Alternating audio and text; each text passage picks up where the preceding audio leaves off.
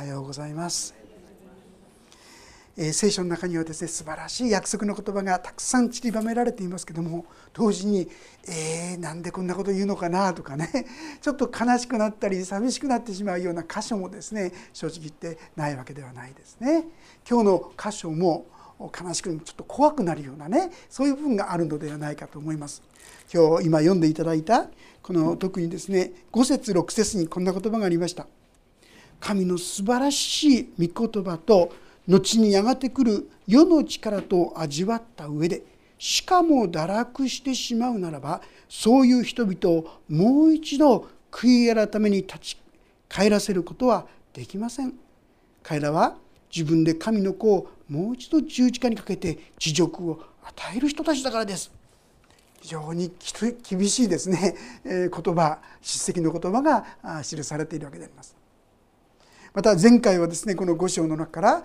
12節にあなた方は年数からすれば教師になっていなければならないにもかかわらず神の言葉の処方をもう一度誰かに教えてもらう必要があるのです。あなた方は硬い食物ではなく父を必要とするようになっています。また父ばかり飲んでいるようなものは皆義の教えに通じてはいません。幼子なのです。なんかですね厳しい言葉の連続という感覚があるかもしれませんがしかし私たちはこういう箇所もですねその真意というものを正しく受け取り理解していくことが必要では強調しておきたいと思います。実はこれらの事柄は一体どういう何でこんなふうに書いてあるのか、まあ一言で言うならまとめて言うならばこの4章の一節同じエブル書4章の一節にこうありました。こういうわけで神の安息に入るための約束はまだ残っているのですからあなた方のうちに一人でも万が一にも入れないようなことのないように私たちは恐れる心を持とうではありませんかとこう記されています。せっかく神様の恵みを味わい始めたのにそこに近づいてきているのにそれをしっかりと受け取らないままで終わってしまうそんなことが絶対にないように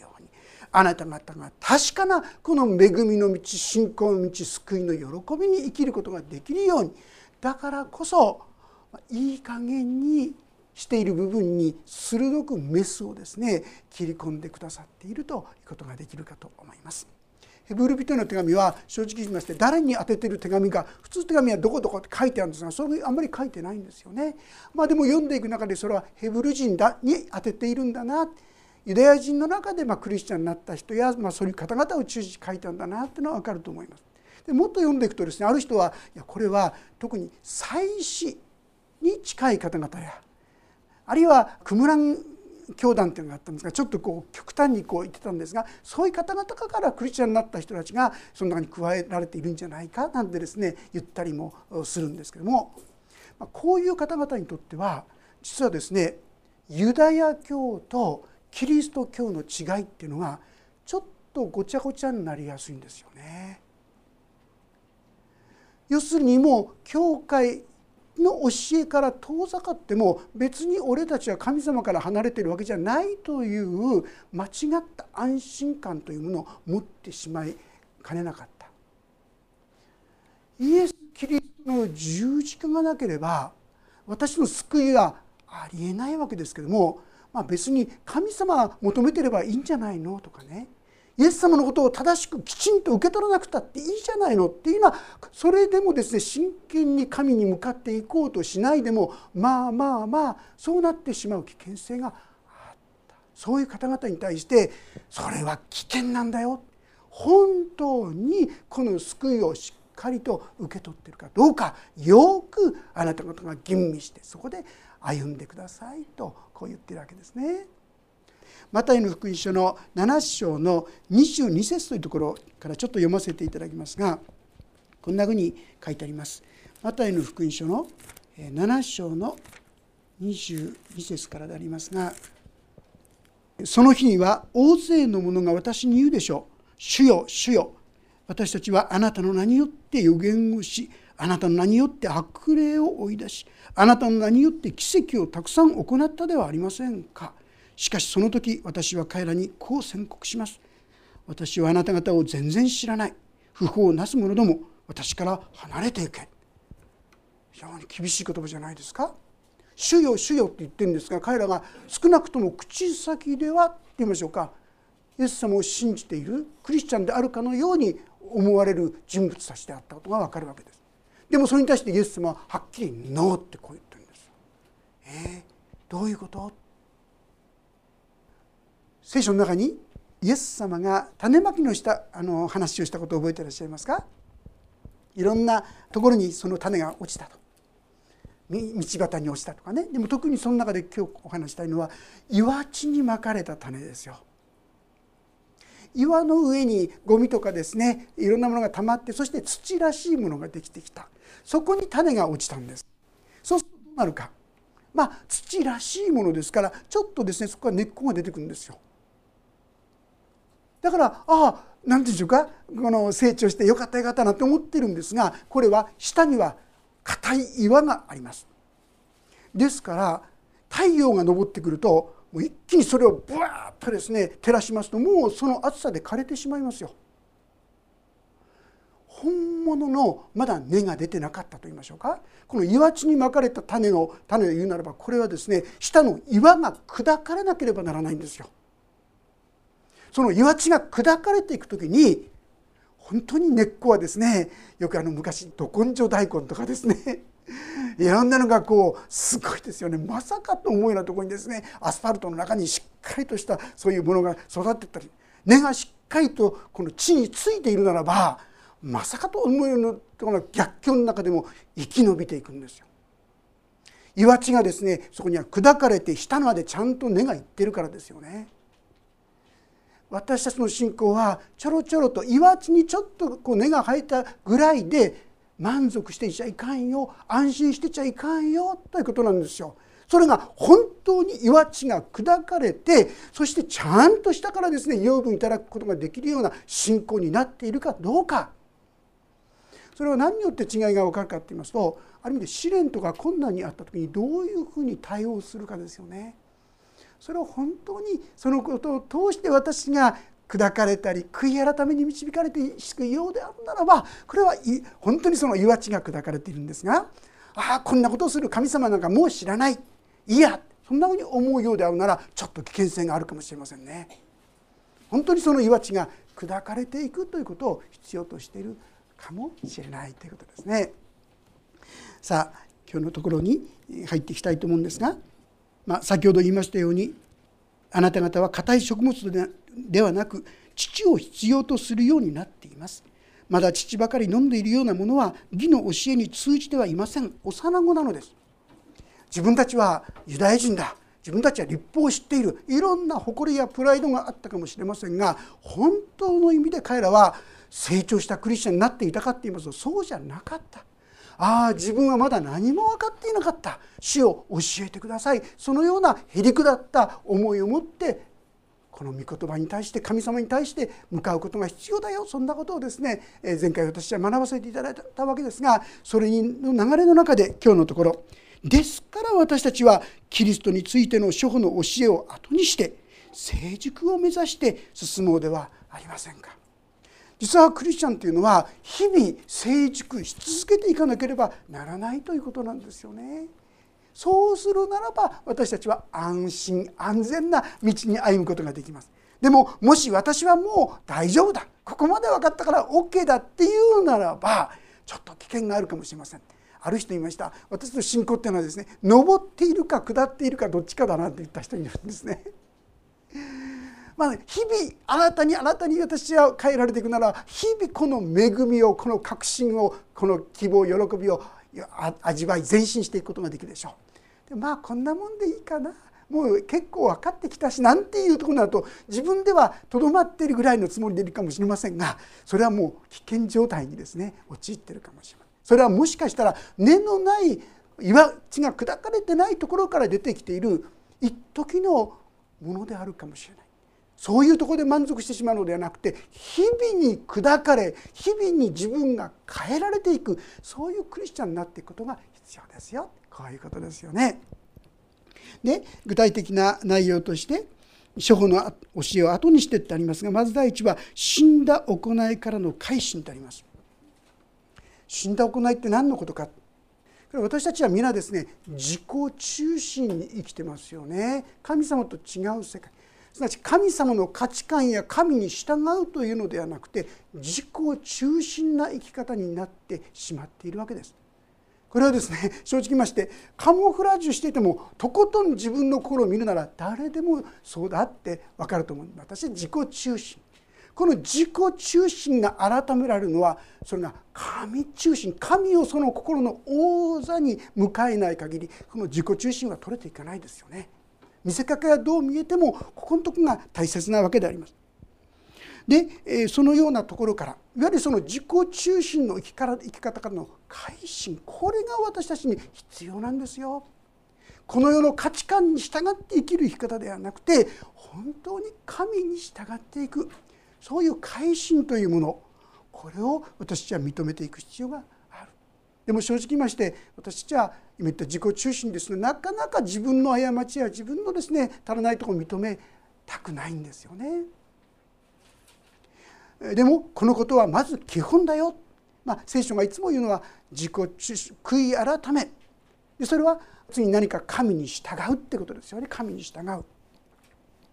あの私たちはですね実は悔い改めにって神に従う決断をするまでは救われる必要を感じてない人は結構いらっしゃるんですよね。まあ、そんなに悪いことばっかりやってるわけでもないしまあまあこんなもんじゃないのなんて安心してますと悔い改める必要をあんまり感じないんですよね。ところが聖書の教えを見てですね聖書の教えをしなさいなんて言われると「いいねこんなことまで」ってですね敵に対してですね迫害するために祈りなさいとかですねまあ本当にこう神の御言葉に本当に従っていこうと思うといやそれはできないそうしたくないという自分に気づくわけですよ。でそれによってああ私も救われなきゃいけない人間なんだな変えられていかなきゃならない人間なんだなってことに気づき始めるわけです。悔い改めて神の御言葉を真剣に読み始める時に自分が足らないものだってことに気づきます。でその時にイエス様どうかこんな私を憐れんでください助けてくださいと言ってイエス様の方に踏み出していくことができるわけですよね。信仰すなわちそれは悔い改めていく時に神の御言葉を本当に受け止めていこうとする時に私たちは初めてイエス様の必要を感じるこういうことなんですね。そしてさらに次に出てくるのは清めの洗いについての教え、まあ、これにその祭司の関係が祭司たちはですねいろんなこう清めっていうものをしていましたけども、え特に違法人が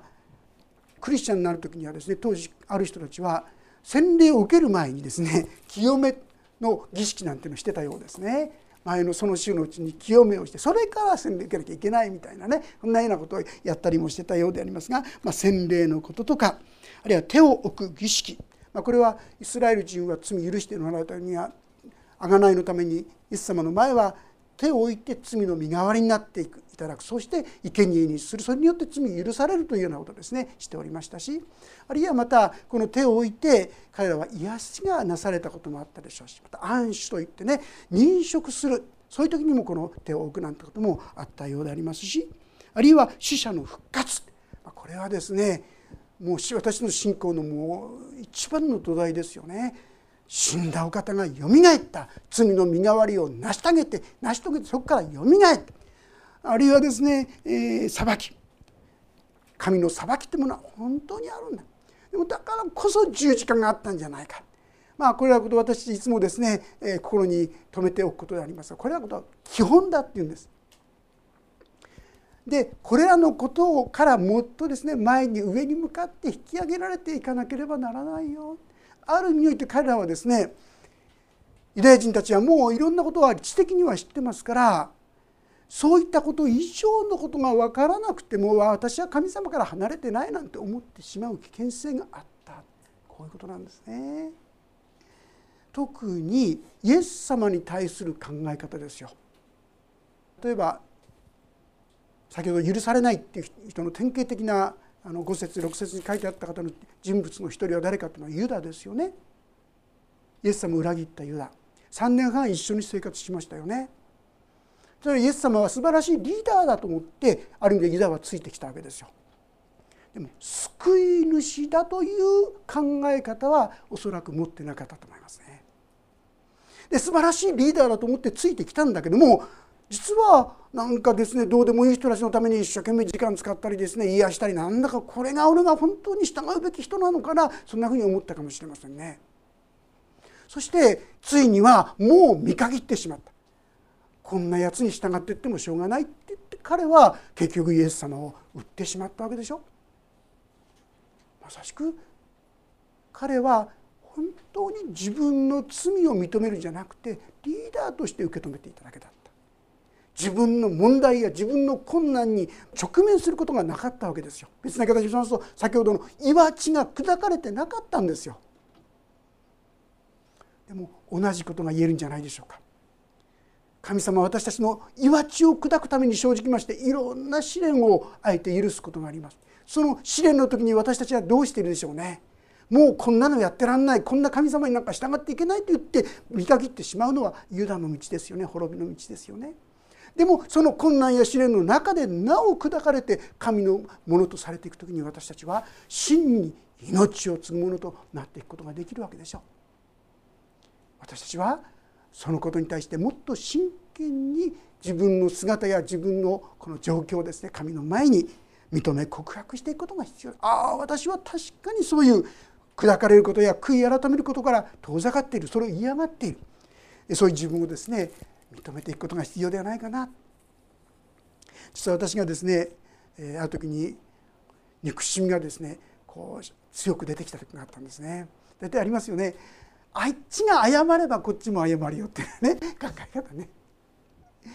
そんな感じがあったんですね。とですね許せない気持ちがどんどん出てきますのでどうなるか。人間非常にかたくなになっていくんですね。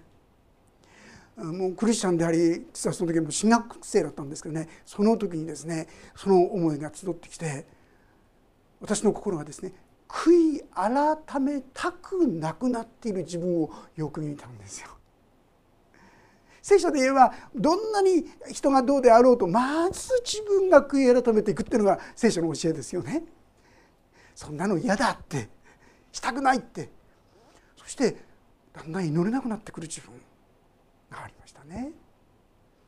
まあ、幸いですねその時に友達がいてねそしてその友達が祈ってくださってるうちにだんだんとこう祈ることができるようになっていったってことがありましたけどもね私たちは気をつけなければ本当に悔い改めの道っていうのがしたくないって言ってそこから遠ざかってしまう危険性があるということなんですよね。それで神の恵みの道命の道から遠ざかってしまう。彼らも本当に自分の弱さや困難に直面するのではなくてあるいはそのことを通して砕かれていくのではなくて周りが悪いあの人が悪いこれも人が悪いそれで終わってしまう。だとするならばそれを通して岩地がせっかく砕かれるチャンスであった岩地が砕かれないままになってしまうかもしれませんね。そうならないように注意しましょうとこういうことですよね。えそして3節神がお許しになるなら私たちはそうすべきです。で4節。ちょっと厳しい言葉ですが一度光を受けて天からの賜物の味を知り精霊に預かるものとなり神の素晴らしい御言葉と後にやがってくる世の力と味わった上でしかも堕落してしまうならばそういう人々をもう一度悔い改めに立ち返らせることはできません。彼らは自分で神の子をもう一度十字架にかけて恥辱を与える人だからです。私がそういう時に本当に神の前に砕かれていくのかそうじゃないのか。このことが大切だということですね。砕かれていくならば私はますます神様の恵みを受け取っていくことができるわけであります。でこれはなんか一見いろんなものを味わったって書いてあります。それは先ほど言いました。岩地にまかれた種に根が生えたような感じ。ある意味で神の恵みというものをちょっと感じるんです。でもそれはまだ本当に岩地が砕かれた本物の根っこになってないってことですよね。ですから私たちはそのようなしっかりと命の供給をいただくことができる根となっていくことができるようにそこが砕かれていくことが必要。自分のいろんなできない問題や困難が出る時にもそのことを通して神様に祈っていく。そして砕かれていく変えられていく。自分が変えられていく。このことが大切だということであります。でもしそうでないならば7節土地はその上にしばしば降る雨を吸い込んでこれを耕す人たちのために有用な作物を生じるなら神の祝福に預かります。しかし茨やアザミなどを生えさせるなら無用なものであってやがて呪いを受けついには焼かれてしまいます。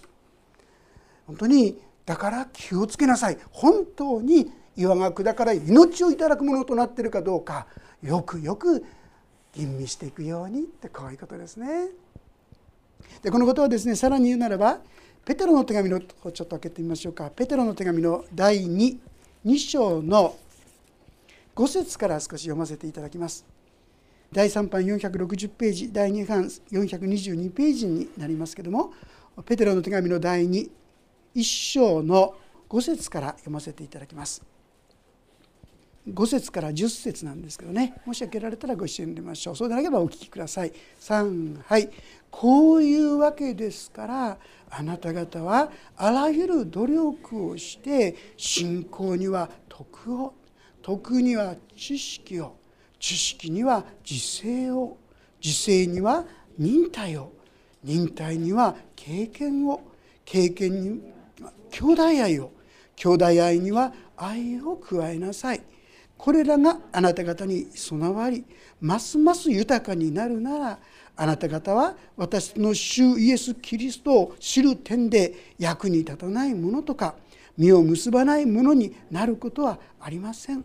これらを備えていないものは近視眼であり盲目であって自分の以前の罪が清められたことを忘れてしまったのです。ですから兄弟たちよますます熱心にあなた方の召されたことと選ばれたことと確かなものとしなさい。これらのことを行っていればつまずくようなことなど決してありません。このようにあなた方はあなた方の主であり救い主であるイエス・キリストの永遠の御国に入る恵みを豊かに加えられるのだ。私たちがこのように上にあるものを求め続けていくことが安心の土台なんですよ。ああ私は大丈夫だっていう変な安心感は危険なんですよ。日ごとに日ごとに砕かれ日ごとに日ごとに新しくされ続けていくのがクリスチャンでありその時に救いの喜び希望が私のうちに強い確かなものになっていくことができるこのことを目指し続けていくのがクリスチャン。あなた方はそのようであってくださいよというのがこの箇所で言っていることであります。9節以降もお読みします。だが愛する人たち私たちはこのように言います。あなた方についてはもっと良いことを確信しています。それは救いにつながることです。神は正しい方であってあなた方の行いを忘れずあなた方がこれこれまで生徒たちに仕えまた今も仕えて神の皆のために示した。あの愛をお忘れにならないのです。そこで私たちはあなた方一人一人が同じ熱心さを示して最後まで私の希望について十分な確信を持ち続けてくれるように切望します。それはあなた方が怠けずに信仰と忍耐によって約束のものを相続するあの人たちに習うものとなるためです。実はここまでですね非常に厳しい言葉をずっと語り続けた著者でしたがちょっとですね優しくなりました。それは目的がこの彼らをただ責め立てることじゃない。一番最初開けましたように万が一にもせっかくいただき始めていると言いましょう。この恵みの世界から除外されてしまうようなことがないように。変な安心感を持ってしまうのではなくて日ごとに日ごとに新しく新しく神の恵みに成長していくのがあるべき姿標準の姿ですよ。そしてあなた方はその道に入っていたでしょうっていうのがこの9節以降で励ましてくださってる言葉なんですよ。この著者があなた方が受け取った恵みは偽物じゃないと思いますよ。さっき言ったように岩地が分かれてないんじゃない分かれていると思いますよ。その証拠としてあなた方は愛を示してくれたでしょって。愛は神様からしか来ないんだよ。その愛は神様からいただいた。だからあなた方のうちには本物の命がやってきている、まあ、本当に私たちがですね確かな命のこの何でしょうか証拠印っていうのは私のうちにそこに愛だと思いますね。私自分たちの中に損得を超えた愛が芽生えてきているかどうかですよね。それはまさしく神の命が私たちに与えてくださるものであろうと思いますね。そういうものにますます私が富豊かになっていきなさいということですよね。そうする時に私たちはその救いの確信というものあ確かに私はこの恵みを頂いているんだなということをますますはっきり自覚していくことができるしそのことを求め続けていくことが必要だということであります。私たちがこのような命にですね預かっているか受けているかどうかこのことをですねこの確信を持っているかどうかはすごく大切なことですね。まあ、これはある一人のですね前の教会の方だったんですけどもその人は自分がですね救われているかどうかよくわからないって言ってたんですね。で御言葉を通してまあ、ヨハネの手紙の第一の5章のですね14節というところにですねこんな言葉があるんですねちょっと読ませていただきますと聞いてくだされば大丈夫です。神の御子の名を信じているあなた方に対してこれらのことを書いたのはあなた方が永遠の命を持っていることをあなた方がよく分からせるためですってこう言ったんだ神の御子の名を信じているあなた方に語るのはあなた方が永遠の命を持って。でこのことを何度か説明する中で最初は「え私持ってるんですか?」御言葉は何て言ってますか？持っているんですね。そのことを彼が受け取った時からですね彼の気も姿が変わったので毎週毎週会うたびに私にですね神様はこんな恵みくださいましたこんな恵みくださいましたってそのことをですね明かしてくださるようになりました。私たちはこの確信をしっかり握って歩むために今日もまた明日もいろんな試練の中でなおそのことを通して私を砕いてくださいと主に仕えていくと言いましょうか。従っていくお互いとなっていきたいと思います。その時に私のうちにはやがおうにも神様の愛と恵みが広がってこの恵みに生きていくクリスチャンとなっていくことができるわけですよね。これらの恵みにさらに富むものと共にならせていただきたいと思います。お祈りをいたします。天のお父様あなたがくださった恵みは私たちの想像や理解をはるかに超えたものでありました。自分の惨めさや愚かさ弱さを認めることは決して自分の喜ぶことではありません。プライドがそれを神様嫌います。でもその自分の本当の惨めさ弱さ愚かさを認めるそこに神の命が豊かに注がれ神様その涙の湧くところから命喜びの泉が湧き出ることを思います。どうぞ私たちがあれはおかしいこれはおかしいとただ退けるのではなくて本当にそこにある神の恵み神様がしてくださっていることを語ってくださっていることを教えてくださっていることを受け取り学んでいくことができるものにしてください。そして私の内側が日々に新しく神様あなたの命に生きることができるものにならせてくださるようにお願いします。御手に委ねます。イエス様の皆によって祈ります。アーメン。しばらくそれぞれに応答の祈りをお捧げください。